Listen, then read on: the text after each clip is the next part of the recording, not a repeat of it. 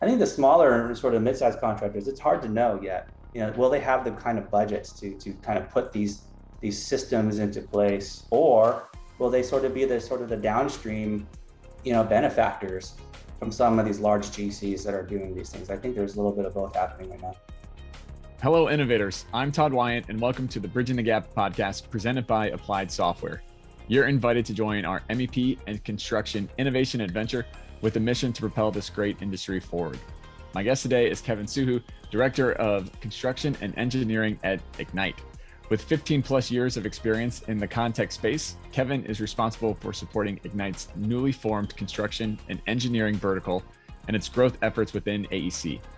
He also has a history of leading technology and innovation at E N R ranked specialty trade contractors and context startups. Welcome to the show, Kevin. Thanks, Todd. Glad to be here. Absolutely. So I always love to hear everybody's origin story of how they got into the construction industry.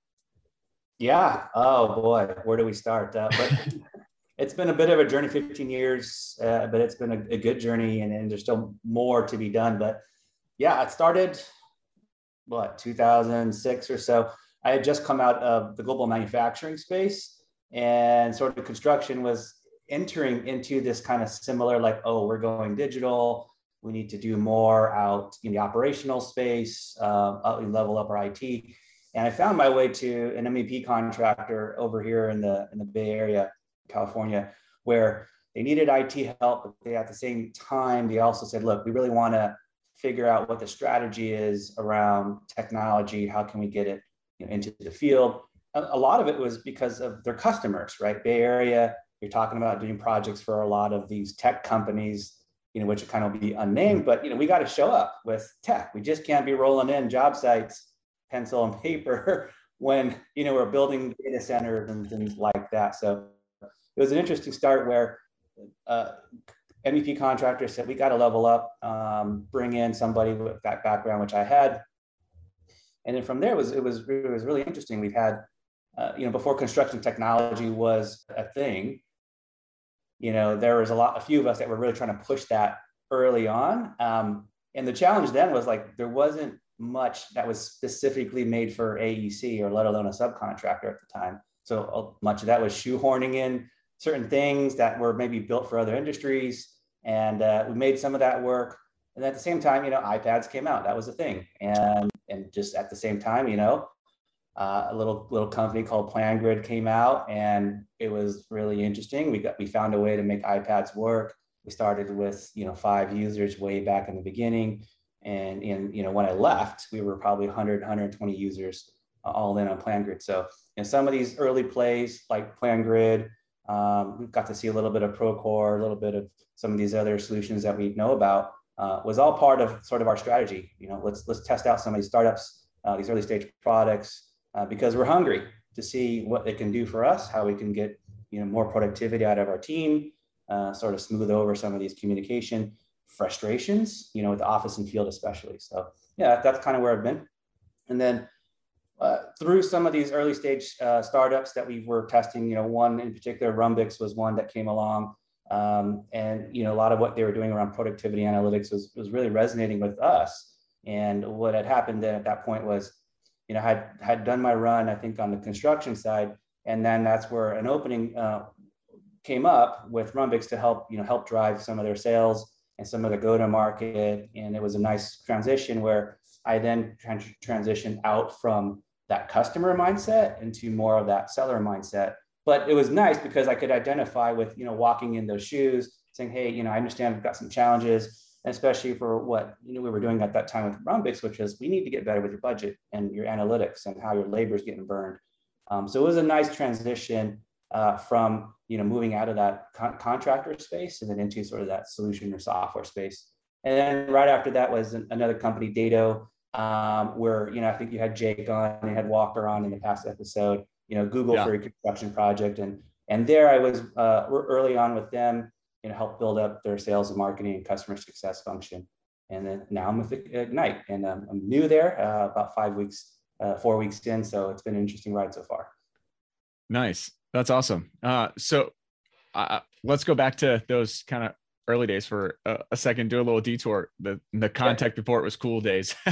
uh, yeah. What do you think is one of the kind of the main lessons that you learned from that time period?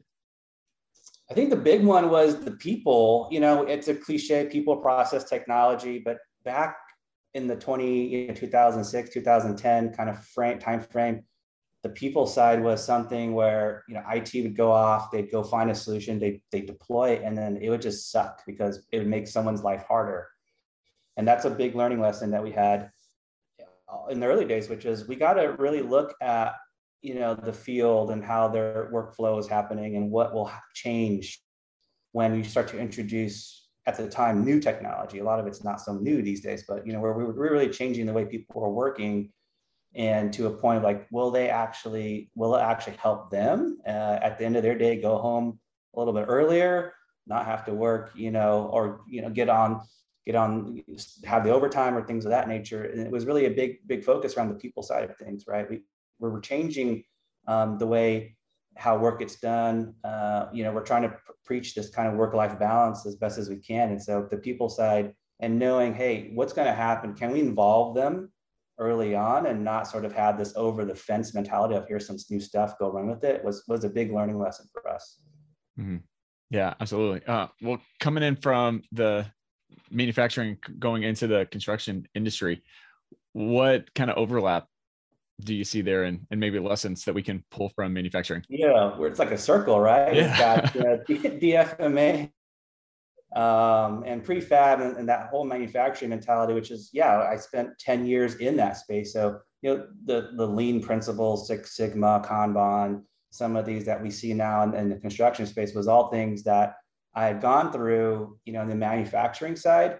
Um, so it's kind of interesting that, yeah, we've got the same problems, which is waste and wasted time and rework and doing things over that we shouldn't have had to done. And so there's there is a huge overlap, as you point out, with manufacturing and the lessons learned there. And also, you know, manufacturing sort of digital digital disruption, if you want to call it that, you know, back in those early two thousands. Um, yeah, construction is is very much living through that now. I, I wouldn't say we're in the beginnings of that. We're probably in the middle somewhere of that. But, you know, lean construction and all those things are certainly themes that I've seen uh, in, in my past life for sure. Yeah, it's funny how those kind of trend lines pop up in different industries, and you know they they follow similar trajectories. I think construction has the the added benefit of being able to look at manufacturing and, and see what worked well and even what didn't work well and how they can improve it and what they need to do to to tweak it for this industry. Yeah, yeah, you know, supply chain being a big function of that too, and that that's also being considered now. So that it, it's it's very holistic uh, from sort of that construction perspective. It's great.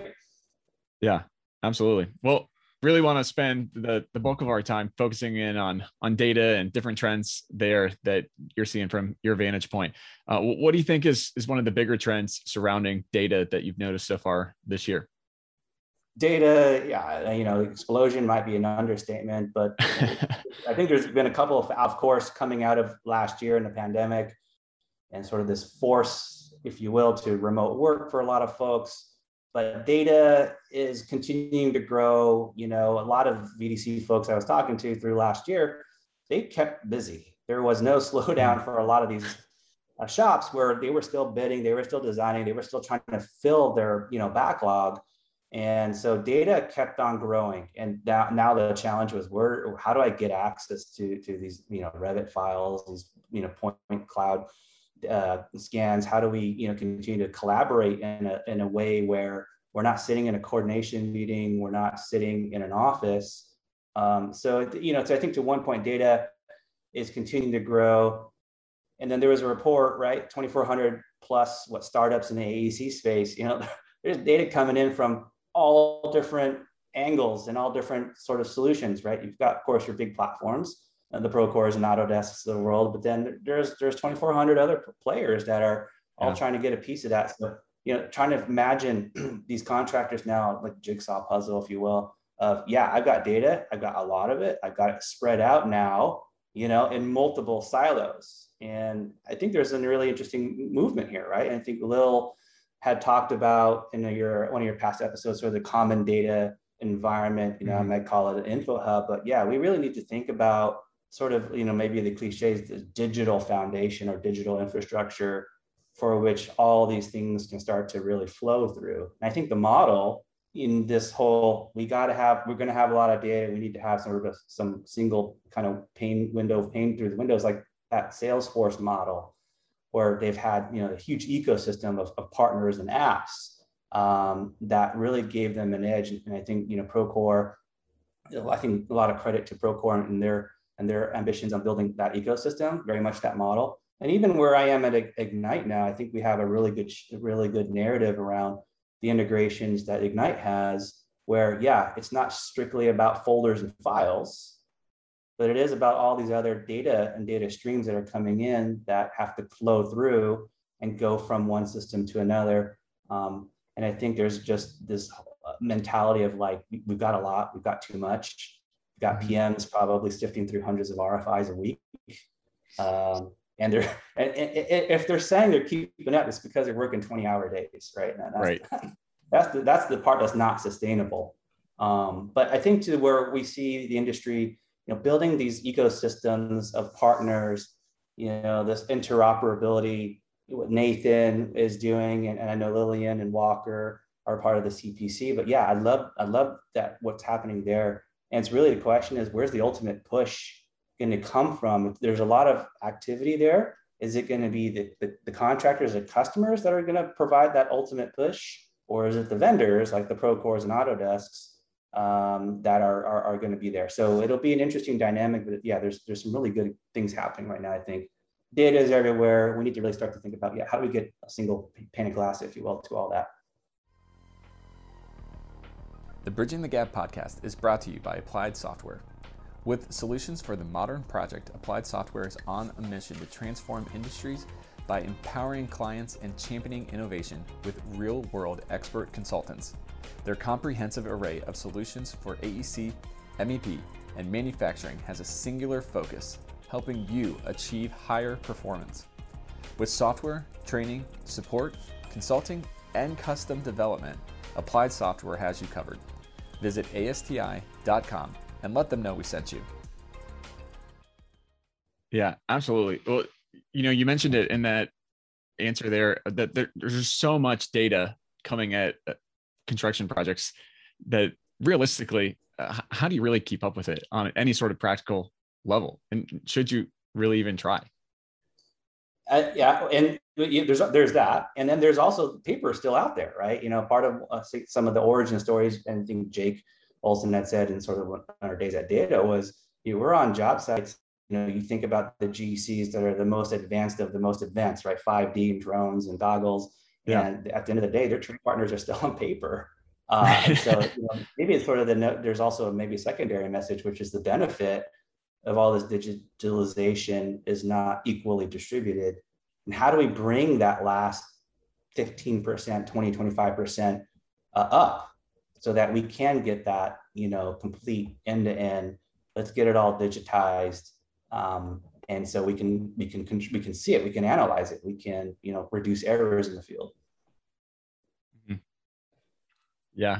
So how should the industry view data? What's a what's a healthy view for construction around data? Oh boy, what's a healthy view of data?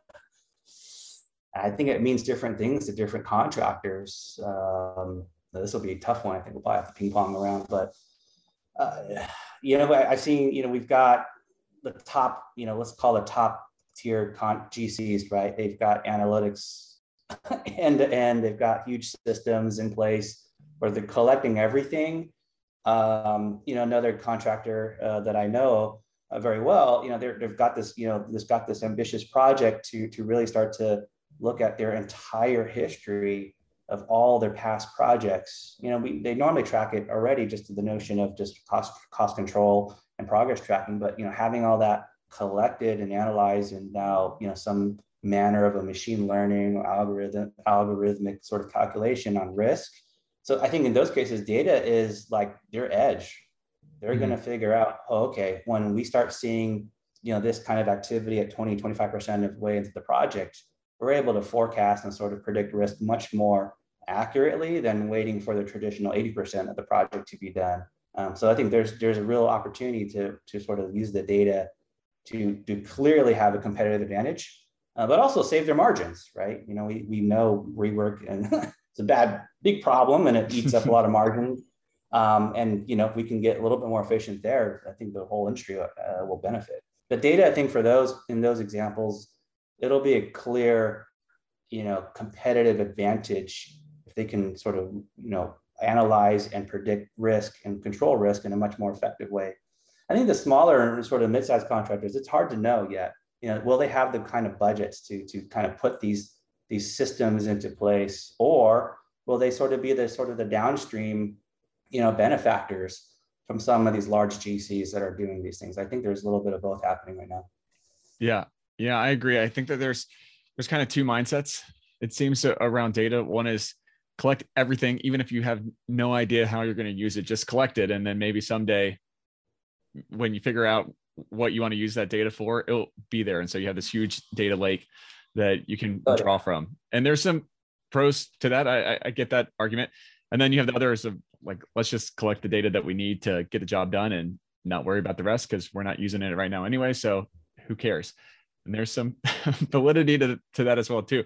Uh, and I think it's the, the interesting thing that people have to kind of think through with construction is, what is the plan for the data? How are you going to actually use it? So you can have this huge data lake, but if you're not really doing anything with that data, or you have no plan around your data, you're just collecting random pieces of information, what good is it really doing you? Yeah, I think I'm a big believer in, in have the plan and, and then work from there. Yeah, I think the problem too is sort of that's driving that storage has become cheap. You know, if yeah. we were probably ten years ago and storage was not was expensive, there would probably be more discipline right, right? around, oh man, we just can't have terabytes and terabytes of data because this is going to put a big dent in our I T budget. But yeah, I think cost of storage is is a two-edged sword. It's a good thing because it's cheap, but now it's like people have, let's call less discipline around, yeah, I just want to collect everything, you know. I B M is sort of that big data story that, that they would spin. You know, they have the the the, v, the fourth V, you know, volume, variety, and, and uh, uh, there's volume, variety. I can't remember the third V, but I B M had this fourth V to describe big data, which is veracity, right? What the what is the data? What is the data that's important to us? We don't know. We're just going to collect. Um, and so there, there is there is an interesting dilemma now. Yeah, what is important? What is not? And I think to maybe, you know, possibly if we don't jump too far ahead is the other R word, which is ransomware now. It's like, okay, I just lost all my data. I know I'm collecting a lot of it. What do I actually need to recover? And we can maybe hold that for a second, a segue to the next topic. Yeah, it's a perfect segue. So with all this data being collected right now, what is the what does protection of that data really look like for construction industry? How should they be starting to kind of wrap their minds around that? That's a big one, right? We've got news all the time with the Colonial, um, the other meat processing plant, the name the name escapes me, but there is ransomware is a problem, and it A E C is not immune to it. There is no more of this security through obscurity situation, right? That might have been true three, four, five years ago, but you know, we see studies um, around sort of the, you know, A E C is being targeted more and more.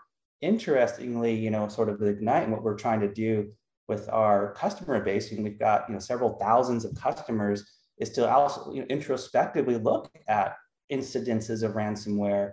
And we'll be preparing a report here soon, but there is some very objective, you know, indicators that A E C, especially sort of, you know, as we look at some of the data that we have in analyst reports, are that A E C is being disproportionately targeted um, for these things, right? Why?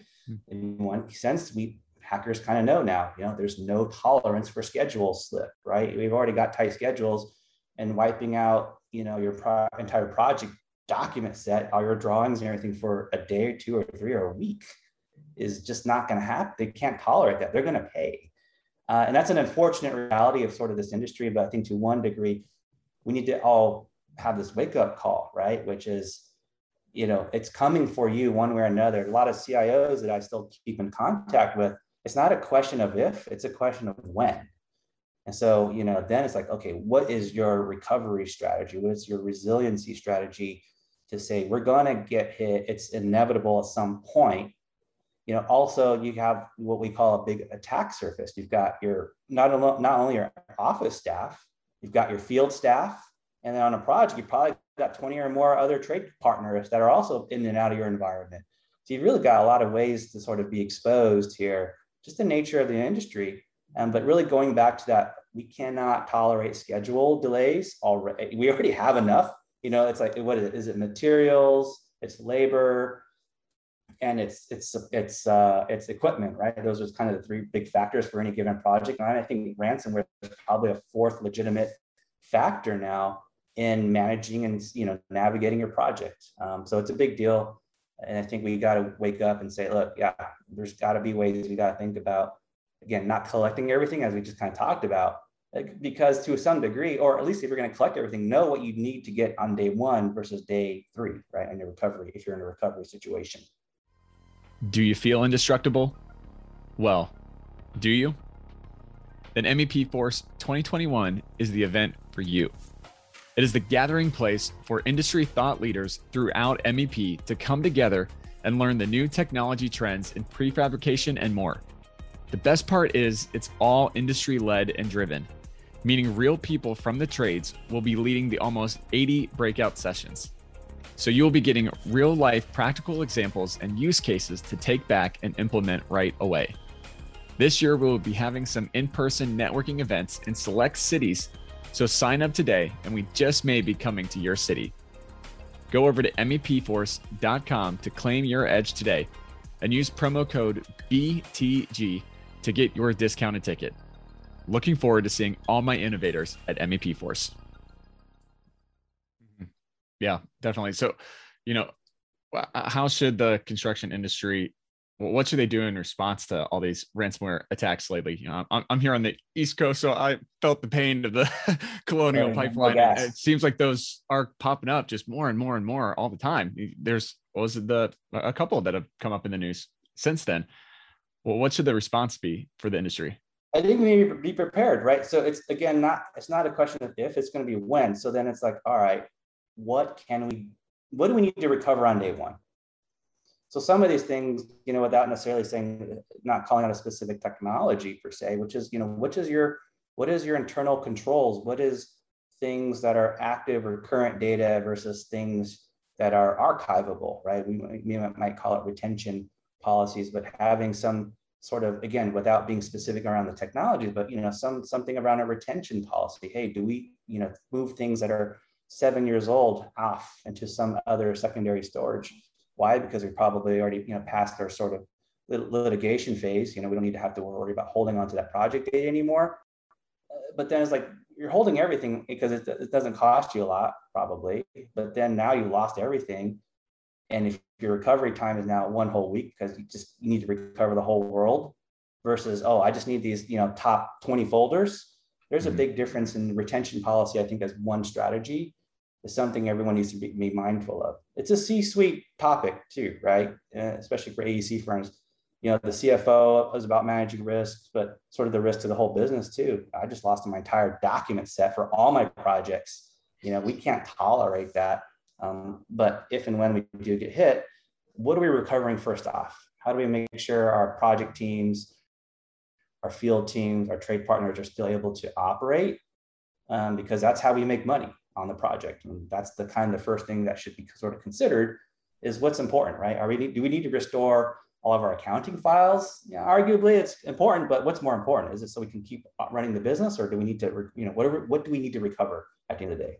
You know, three thousand customers, A E C customers that we've got, and sort of that, when I said introspective, you know, look, there was a really interesting data point around A E C of all of our, let's say eighteen thousand total customers, you know, the percentage of, of, of A E C customers make up half of the ransom, ransomware incidences that we've seen in the last six months.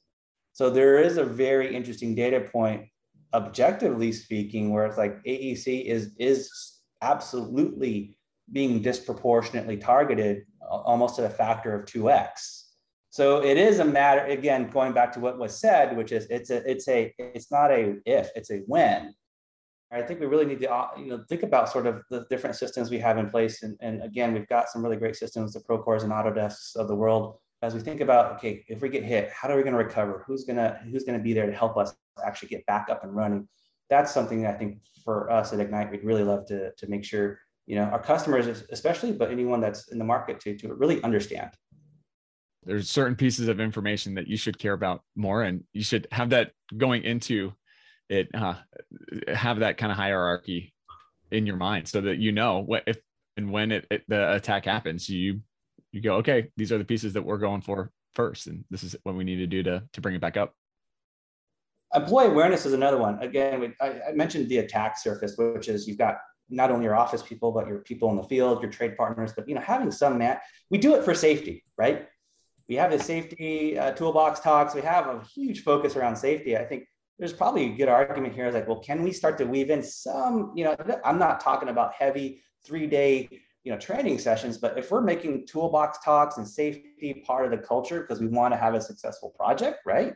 Well, then I think maybe we ought to think about weaving in some manner of this, you know, employee training, employee awareness, how to look for some of these suspect uh, emails or, you know, some of these emails that might look a little bit weird, but, you know, pick up the phone call, pick up the phone and just call that person. Like, did you send me this invoice? I mean, it might be as simple, you know, because we have so much technology today, right? But it might be as simple as calling that person, be like, is this a real request for an invoice? Or do you, did you really meant to send me this tracking number that you, I'm trying to wonder where my right. boiler is. Um, it could be that simple, but, you know, if we think about safety on job sites and as, as a daily topic, maybe at some point we need to also consider, especially those that have computers, at least, you know, some awareness of, of, of what ransomware, the impact, risk of it, but also some signs to, to look out for. Yeah. So you're talking about it there a little bit, but what kind of contingency plans or or processes should people have in place in case and, and when the, the worst happens then? Yeah, uh, you know, I think we're looping it back to that retention sort of idea. Um, be ready to, you know, if you're if you're not having that conversations, but you know, ask the I T side of the house, you know, have we have we tested reco- have we tested uh, you know, do we do regular testing of our recovery?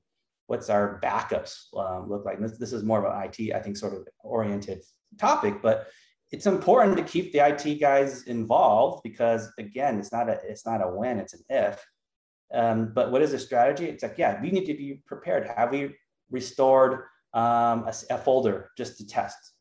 We're, if we're doing tape backup, for example, which a lot of guys are still doing tape backup, how are you storing your tapes? Uh, are you rotating your tapes? And some of these, I, I would call fundamental sort of I T things, but yeah, what is the strategy here? It's, it's making sure your I T guys are in lockstep, I T guys and girls, they have the backups ready to go, they've tested it. Um, but to the retention strategy, uh, know what is needed on day one, um, because it's gonna happen and you're gonna need to restore. And if you don't have your, your backups in line, you don't have it tested out ahead of time, you could be in for a lot of hurt. The wake-up call is here. It's like, are you going to respond in kind, or are you just going to get whacked? And then now you're just, you're done with the project. Yeah. So given all the, the data security concerns, is having a, a single source of truth or the, you know, the common data environment that we started with, is that a potential cause for concern? Because it would make uh, accessing that data easier because you get, everything's contained right there.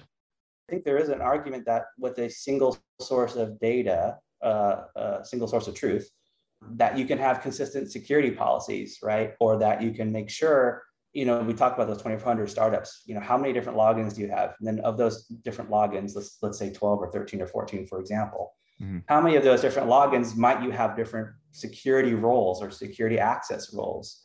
And if you're thinking about like, I'm the I T, you know, leader for this organization, how many different silos and how many different security profiles might I have to worry about for a given user? Where then if we think about sort of flipping that model, which is common data environment or the info hub, single source of truth now, there is a real legitimate opportunity to say, look, we need to, we, we can apply a consistent security policy to all of our data, right? P M should only be able to do this much. They shouldn't be able to access, you know, folders in these other areas.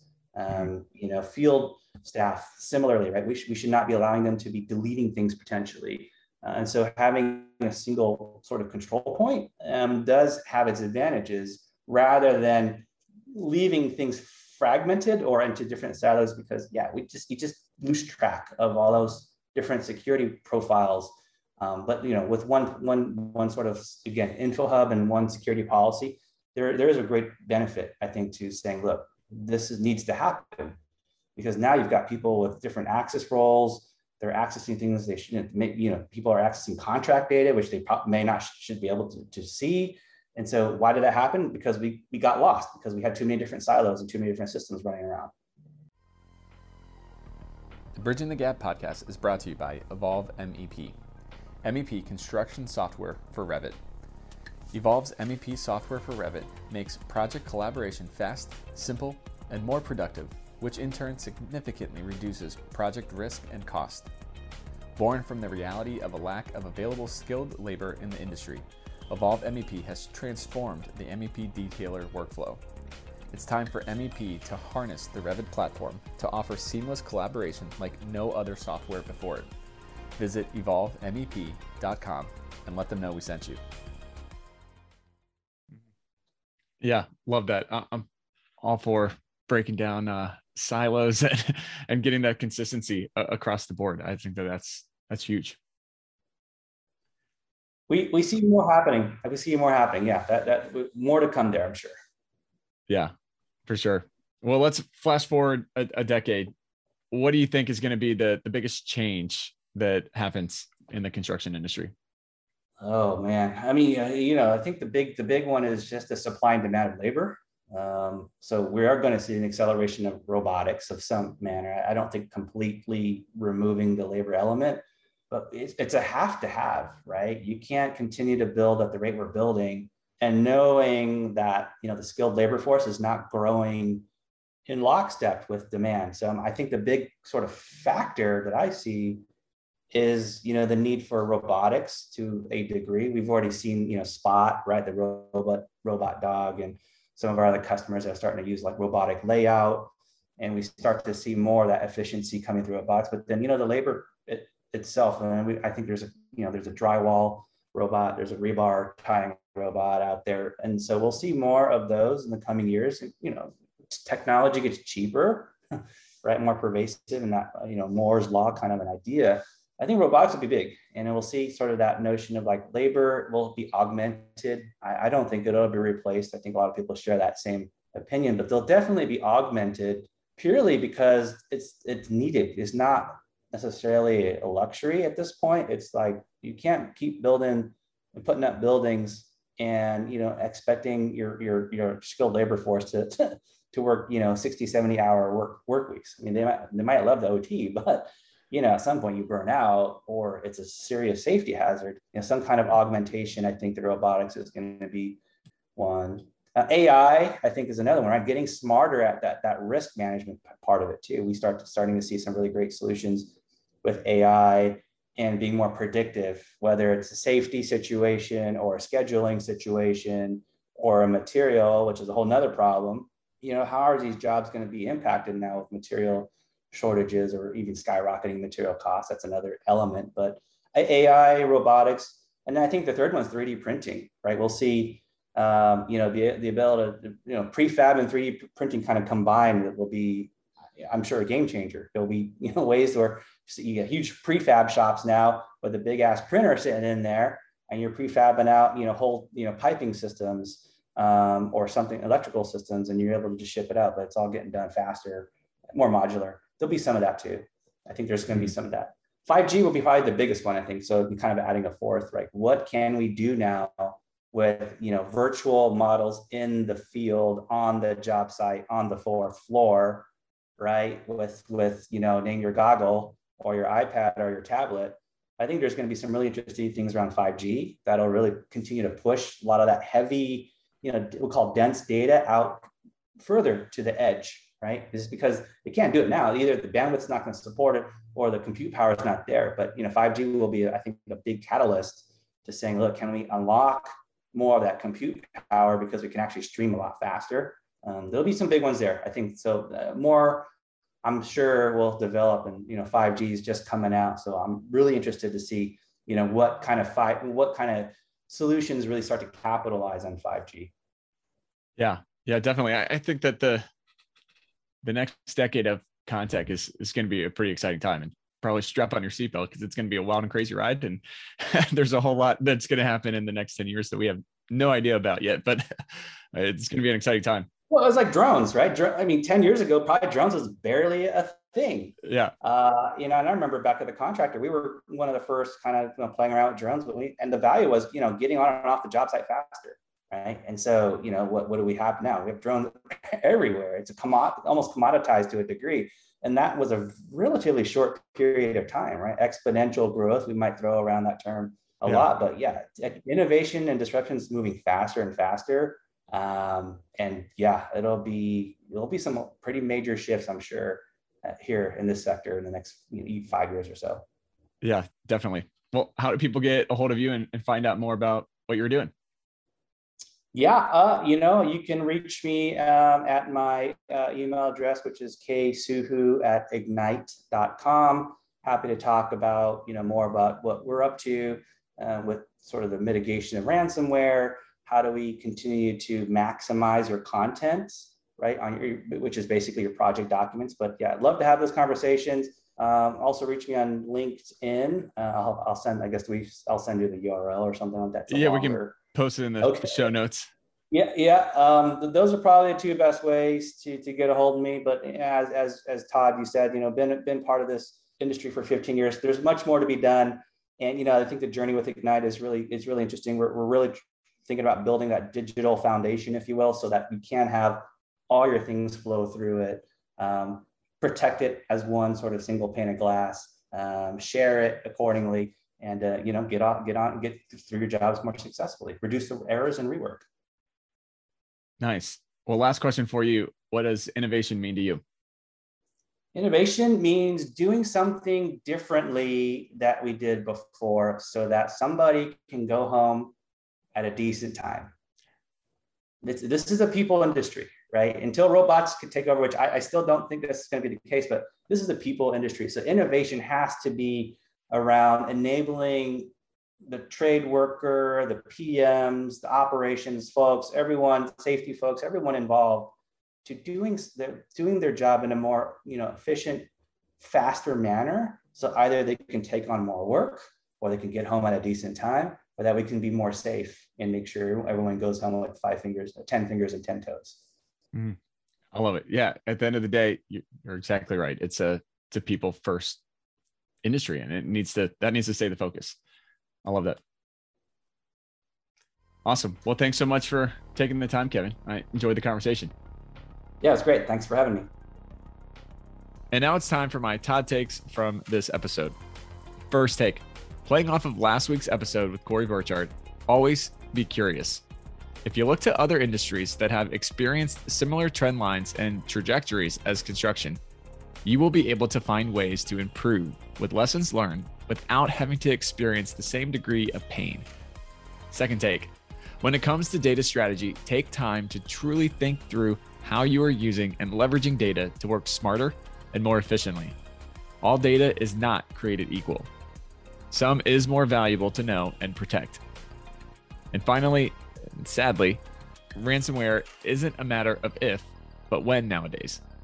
What is your recovery and resiliency strategy for when an attack takes place? Make sure you know the answer. Thanks for listening to this episode. If you are interested in learning more, you can visit our sponsor, Applied Software, at A S T I dot com for more information. You can listen to this podcast anytime by simply going to Apple Podcasts, Spotify, or wherever you listen to podcasts. Also, be sure to check out our website, bridging the gap pod dot com. As always, I'm Todd Wyant, thanking you for joining us on the Bridging the Gap podcast. Keep innovating. Bridging the Gap is directed and produced by Todd Wyant, edited and produced by Eric Daniel. Bridging the Gap is an Applied Software production. Copyright Applied Software twenty twenty-one.